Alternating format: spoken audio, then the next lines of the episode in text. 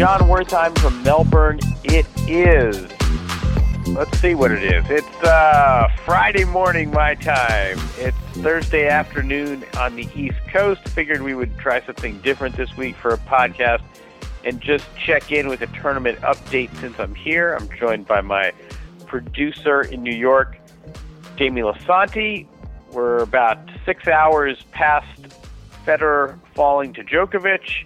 We've got uh, men's semi coming up later this evening on Friday, so that's where we're we're picking things up. Jamie, how are you? I'm good. I haven't slept too much, but tennis is keeping me going. Uh, and I, I'm in New York, but probably feeling the same way as you and many other people in Australia. Kind of still, like you said, only six hours, still recovering from from last night's match, which turned out to be pretty good despite the first hour or so. Um, so I figure we just can start there because I have a lot of questions since since I wasn't there to see it all. So uh, you know, what can you what can you tell us about the energy in the arena last night? You know, especially the change from that first two sets to the momentum change in the third, and then you know towards the end there. Yeah, it was it was a strange match. I mean, this is obviously this was the 45th time they had met. Djokovic obviously is starting to own these these head to heads in majors, and I think coming in, people thought Roger had a real chance. Federer had looked very good through five rounds. He'd only dropped one set. He'd spent a lot less time on the court than Djokovic. Djokovic, of course, had that hundred unforced error survival win in the fourth round against Simon. Looked better against Nishikori in the quarters, but I think there was a sense that Djokovic may be ripe for for the upset and that Federer, in part because of the way he'd been playing, but also because of his little court time, um, had a real chance. And it did not take long for uh, that chance to, uh, to to sort of be diminished. Uh, Djokovic played for, about, as you say, about an hour. He played just about as well as a human can play. Serena had a terrific first set against Radwanska. Earlier in the day, Djokovic's first set may have been even better, especially consider the opponent. And, you know, one of the keys to these best of five matches is you try to ride out the hot streak if it's coming from the other side of the net. Sometimes it's tough. We saw that with Nadal and Verdasco. Uh, but one of the beauties of best of five is that you can sort of have tennis regress to the mean. And Djokovic was terrific. I mean, just untouchable. That first set should be frozen and, uh, you know, preserved in amber. The second set, he was still terrific got um, got two key breaks. And then in the third set, Djokovic's level dropped and Federer came to life. The crowd really cheered him on. It was good to see Roger fight back. Federer takes the third set, and we think we've really got something special here potentially.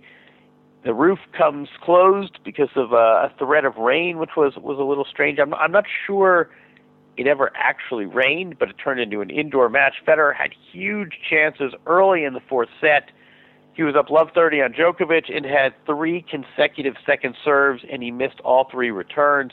And you had a, a little feeling that that was kind of the window, and it had just shut.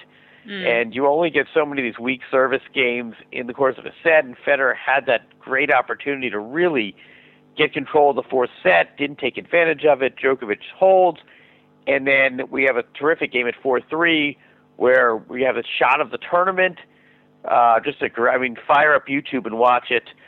Federer wins the point, the crowd goes crazy, and then Djokovic does what he does best. He regroups, wins the next two points, one of them on a let cord winner, breaks Federer, serves it out, wins in four sets. And there, there was a sense of disappointment, I think, for the Federer loss. Uh, but also, I think there was a sense of disappointment that this had the potential to be a terrific five set classic and you just had a couple of these fleeting moments that Federer wasn't able to take advantage of. Djokovic wins in four, on to the finals yet again. Did you feel like the crowd played a role in the match? I know you mentioned that, you know, we saw Federer was kind of getting riled up and they were getting behind him, but you know, remember in the US Open final when they played it it it was there was some you know negativity towards towards Djokovic during that match. Did you did you feel that last night? How much did the crowd play a role for both Federer and Djokovic? Yeah, I, I didn't sense sort of the negativity that um, that we saw at the U.S. Open final. I mean, you know, Federer's always going to be the crowd favorite wherever he plays, especially at this stage in his career, especially against opponent that you know is is ranked higher than he is and is closing in on his record, and he's beating him in the head-to-heads. Djokovic is. Um, it was very pro Federer, but I don't know how much of that too was just the fact that they wanted a competitive match, and uh, you know, after six one, six two, mm-hmm. they just you know the, the the cliche is the crowd wants more tennis, but I don't know how much of that was just sort of they would have rallied anyone just so they weren't seeing a blowout. I mean, I, I think that Djokovic has a level of popularity here that he might not in Western Europe and, and in the U.S., especially vis-a-vis Federer. The crowd definitely was predominantly for Federer, but again, that's that's always going to be the case. And I don't know how much of that is just, you know, here here's a 34 year old guy. He has this rich, textured history at the Australian Open. I didn't sense any animosity towards Djokovic the way um, the way you sometimes do elsewhere. And sort of relatedly, I wanted to ask you about, um, you know, Djokovic after the match in his on-court interview with, with Jim Courier they they had this moment at the end of the and at the end of the interview. You know, Courier was wrapping up, and he starts to joke a little bit with Novak, and Novak surprisingly gives it back to him a little bit, and we can take a listen to that. Tournament, then hopefully I can keep on going. All right, just two more questions, and I'll let you go. My first question is a real simple one. We started the interview over here. You keep moving that way. What do I smell? Like what, what's going on? Why are you moving away from me? Okay, this is what you do. Okay. You ask a question and then you step in, you know?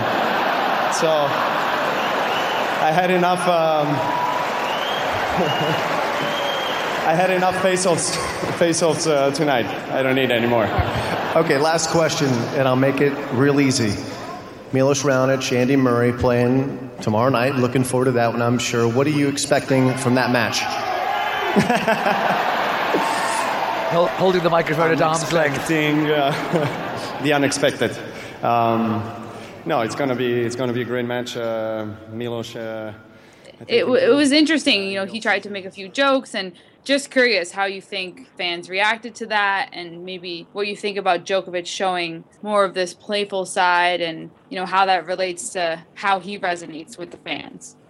Yeah, these these post match interviews that that they do here are, are really fun. Jim Courier does it a lot of times, and I think as not a, not just a journalist, but as a guy who's won this event multiple times, he has um, a credibility with the players that that's hard to get. And these these are extended interviews. They play them on TV. This isn't one quick post match.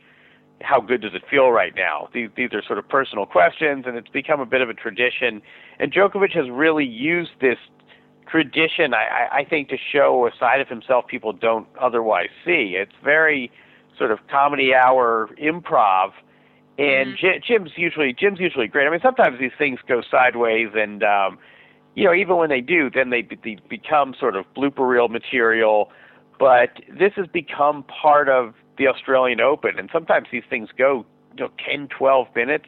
And Djokovic, in particular, has done a really good job, I think, of using these interviews to show his personality and show a lighter side, and you know, whether by accident or by design, to to win over to win over crowds. I mean, I think for a variety of reasons, television rights and, and other programming being one thing. You know, ESPN's not going to spend 12 minutes on post-match tennis broadcasts when there are other games going on.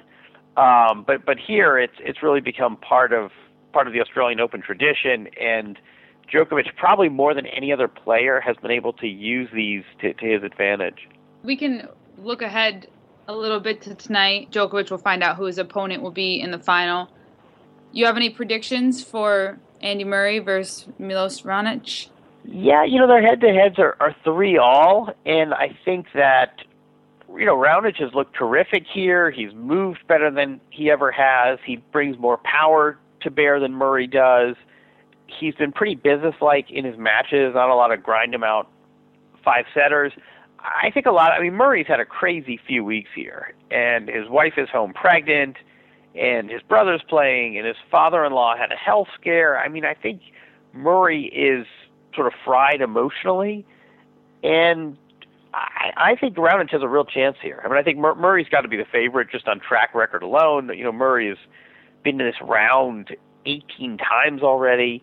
This is only Raonic's second Grand Slam semifinal, but I wouldn't be surprised if uh, if Raonic pulled off an upset here. I mean, he's he's looked terrific. The courts are to his liking. I don't think the fact that it's a night match is is to his detriment. And you have a sense that Murray, from the beginning, had sort of chalked up this event as sort of a bonus, and he said, you know, he said even in, in 2015, even at the end of last year, that he would leave here on a private plane if his wife went into labor, and you had a feeling he sort of came here with, I'm going to play, but I don't, I don't have a ton of expectation, and I think he's just emotionally, it's it's been such a busy few weeks. He's been sort of testy on the court. I think that's a manifestation of his emotions. You know, who, who knows? I mean, people channel these things differently, but I I think Raonic has a real shot.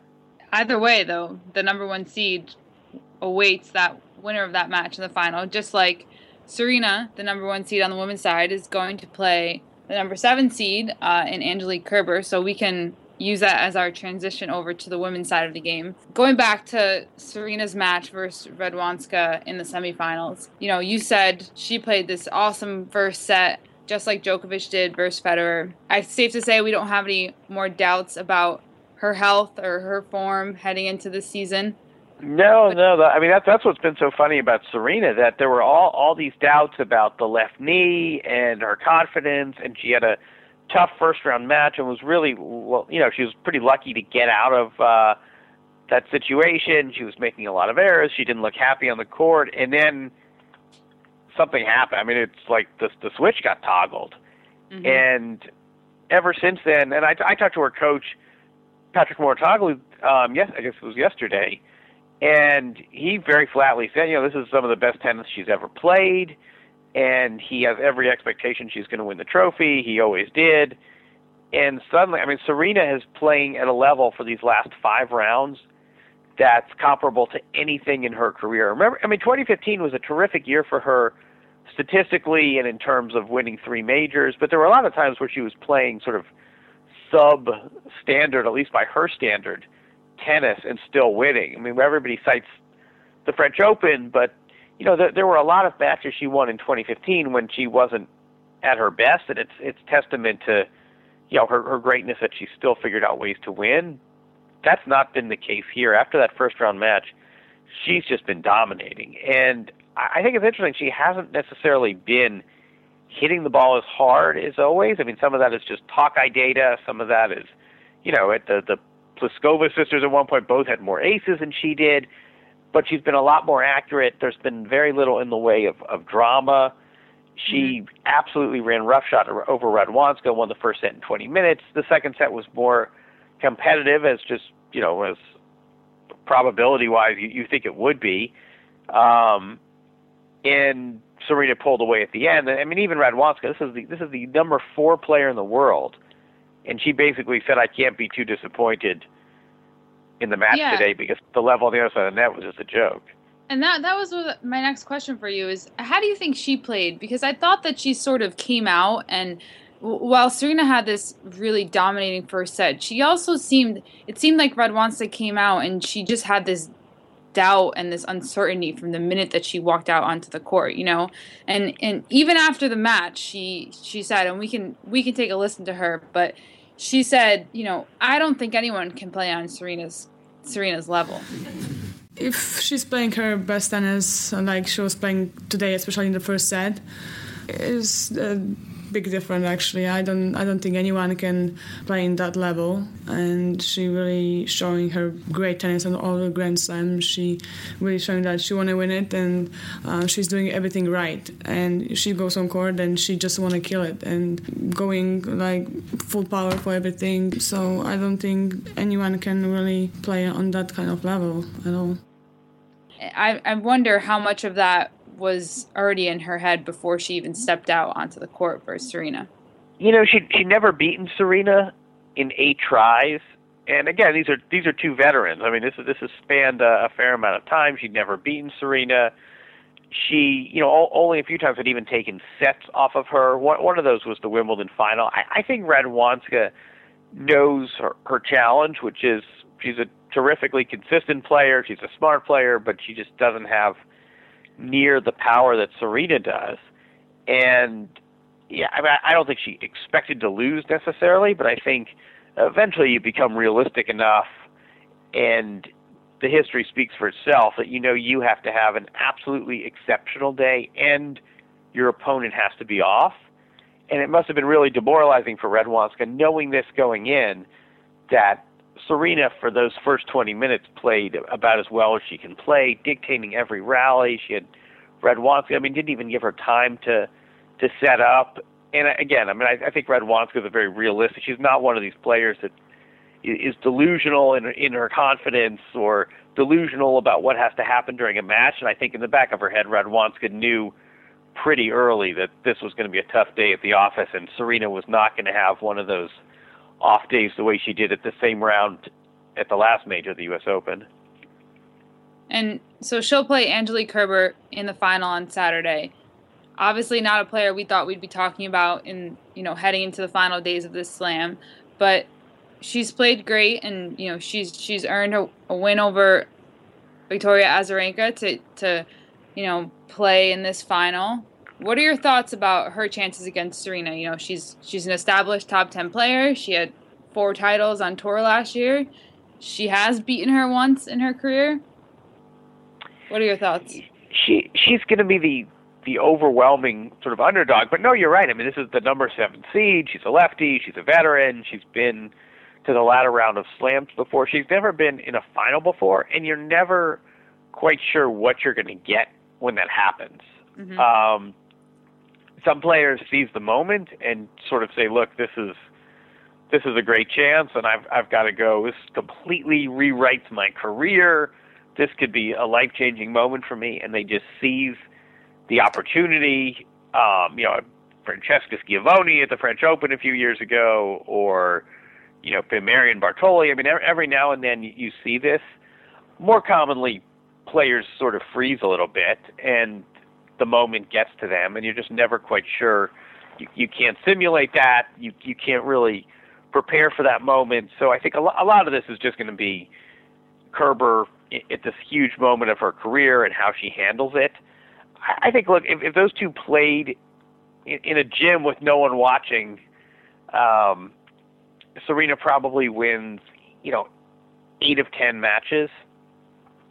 And again, she's she's the huge favorite. I think people are going to say she Serena dodged a bullet not having to play Azarenka, but but as you say, Jamie, Kerber has been terrific. She was down match point early in the tournament in her first match, and since then, she's done what she's had to do. That match over Azarenka really was terrific. tennis. She actually had more winners than Azarenka. We think of Kerber as a defensive player sort of a, a lefty David Ferrer model. But um, I think that scouting report needs to be updated. I think she can give Serena a, a tough time. I think the, the lefty look, which Serena hasn't played a lefty this tournament, might be a factor. But you know, again, re- realistically, this is Serena's title to lose. And a fitting storyline that we have heading into the final, given that a German is given the task of defending Steffi Graf's record of 22 Grand Slams, which Serena looks to tie. Kerber sort of talked about this a little bit in her post match interview, which we can listen to. Now, it's been a while since uh, a German made a, a, Grand Slam final. And I know your idol is Steffi Graf. Do you think there might be a, a text from Steffi telling you how to play Serena after this match? Let's see, maybe. I hope so. So, Steffi, write me, please. no, I mean, yeah, of course, it's great for the German tennis as well. I mean, uh, to reaching the final here, I, I had a lot of support from Germany and around the world. The fans are amazing, and I had a lot of messages yesterday, and um, I think today they're coming a lot of more. So, um, yeah, just thank you very much. What do you what do you think the significance of this um, has, if any, on the final? And how many sets are we going? Three? Is Serena going to win in two? What are your thoughts? Um, I if I were a betting man, which I'm not, um, I, I think Serena probably wins in straight sets. It's uh, yeah, it's a it's a nice storyline that Kerber will either defend her country's honor and hold off Steffi Graf's uh, challenger, or, or else Serena will tie Steffi Graf by having beaten a German player. But again, I, I'm not sure either player is is sort of thinking in those terms when when the ball's in play. It would be nice. I mean, I would say it would it would be nice if uh, if Steffi were here. Usually, it's something of a tradition that the the player presents the trophy. You know, Pete Sampras was down here two years ago when it looked like Rafael Nadal was was going to win his 14th major. Um, it would be nice if, if Steffi were a bit more part of the story. Uh, she's obviously very, very private. Um, but I, you know, I, I think that uh, na- nationality in tennis is sort of always fraught, and it, it's an it's a it's a nice storyline that Serena's playing in German to win number 22, but I, I don't see that having a lot of bearing on the match. All right. Well, I think that's all the questions I have for you. Thanks. Go get some sleep. I'm going to try to do the same thing. All right. You want to wrap us up? Take us out? All right. That wraps up this check in. Jamie's going to go to sleep. I'm going to go to sleep as well. We'll see what happens. We've got three matches left. Both number one seeds are still remaining. They're the defending champions as well. They are three time slam winners in 2015, Serena Williams and Novak Djokovic, picking up where they left off. We'll see how they fare over the weekend. Uh, enjoy the tennis, everyone, and we'll see you stateside. Thank you.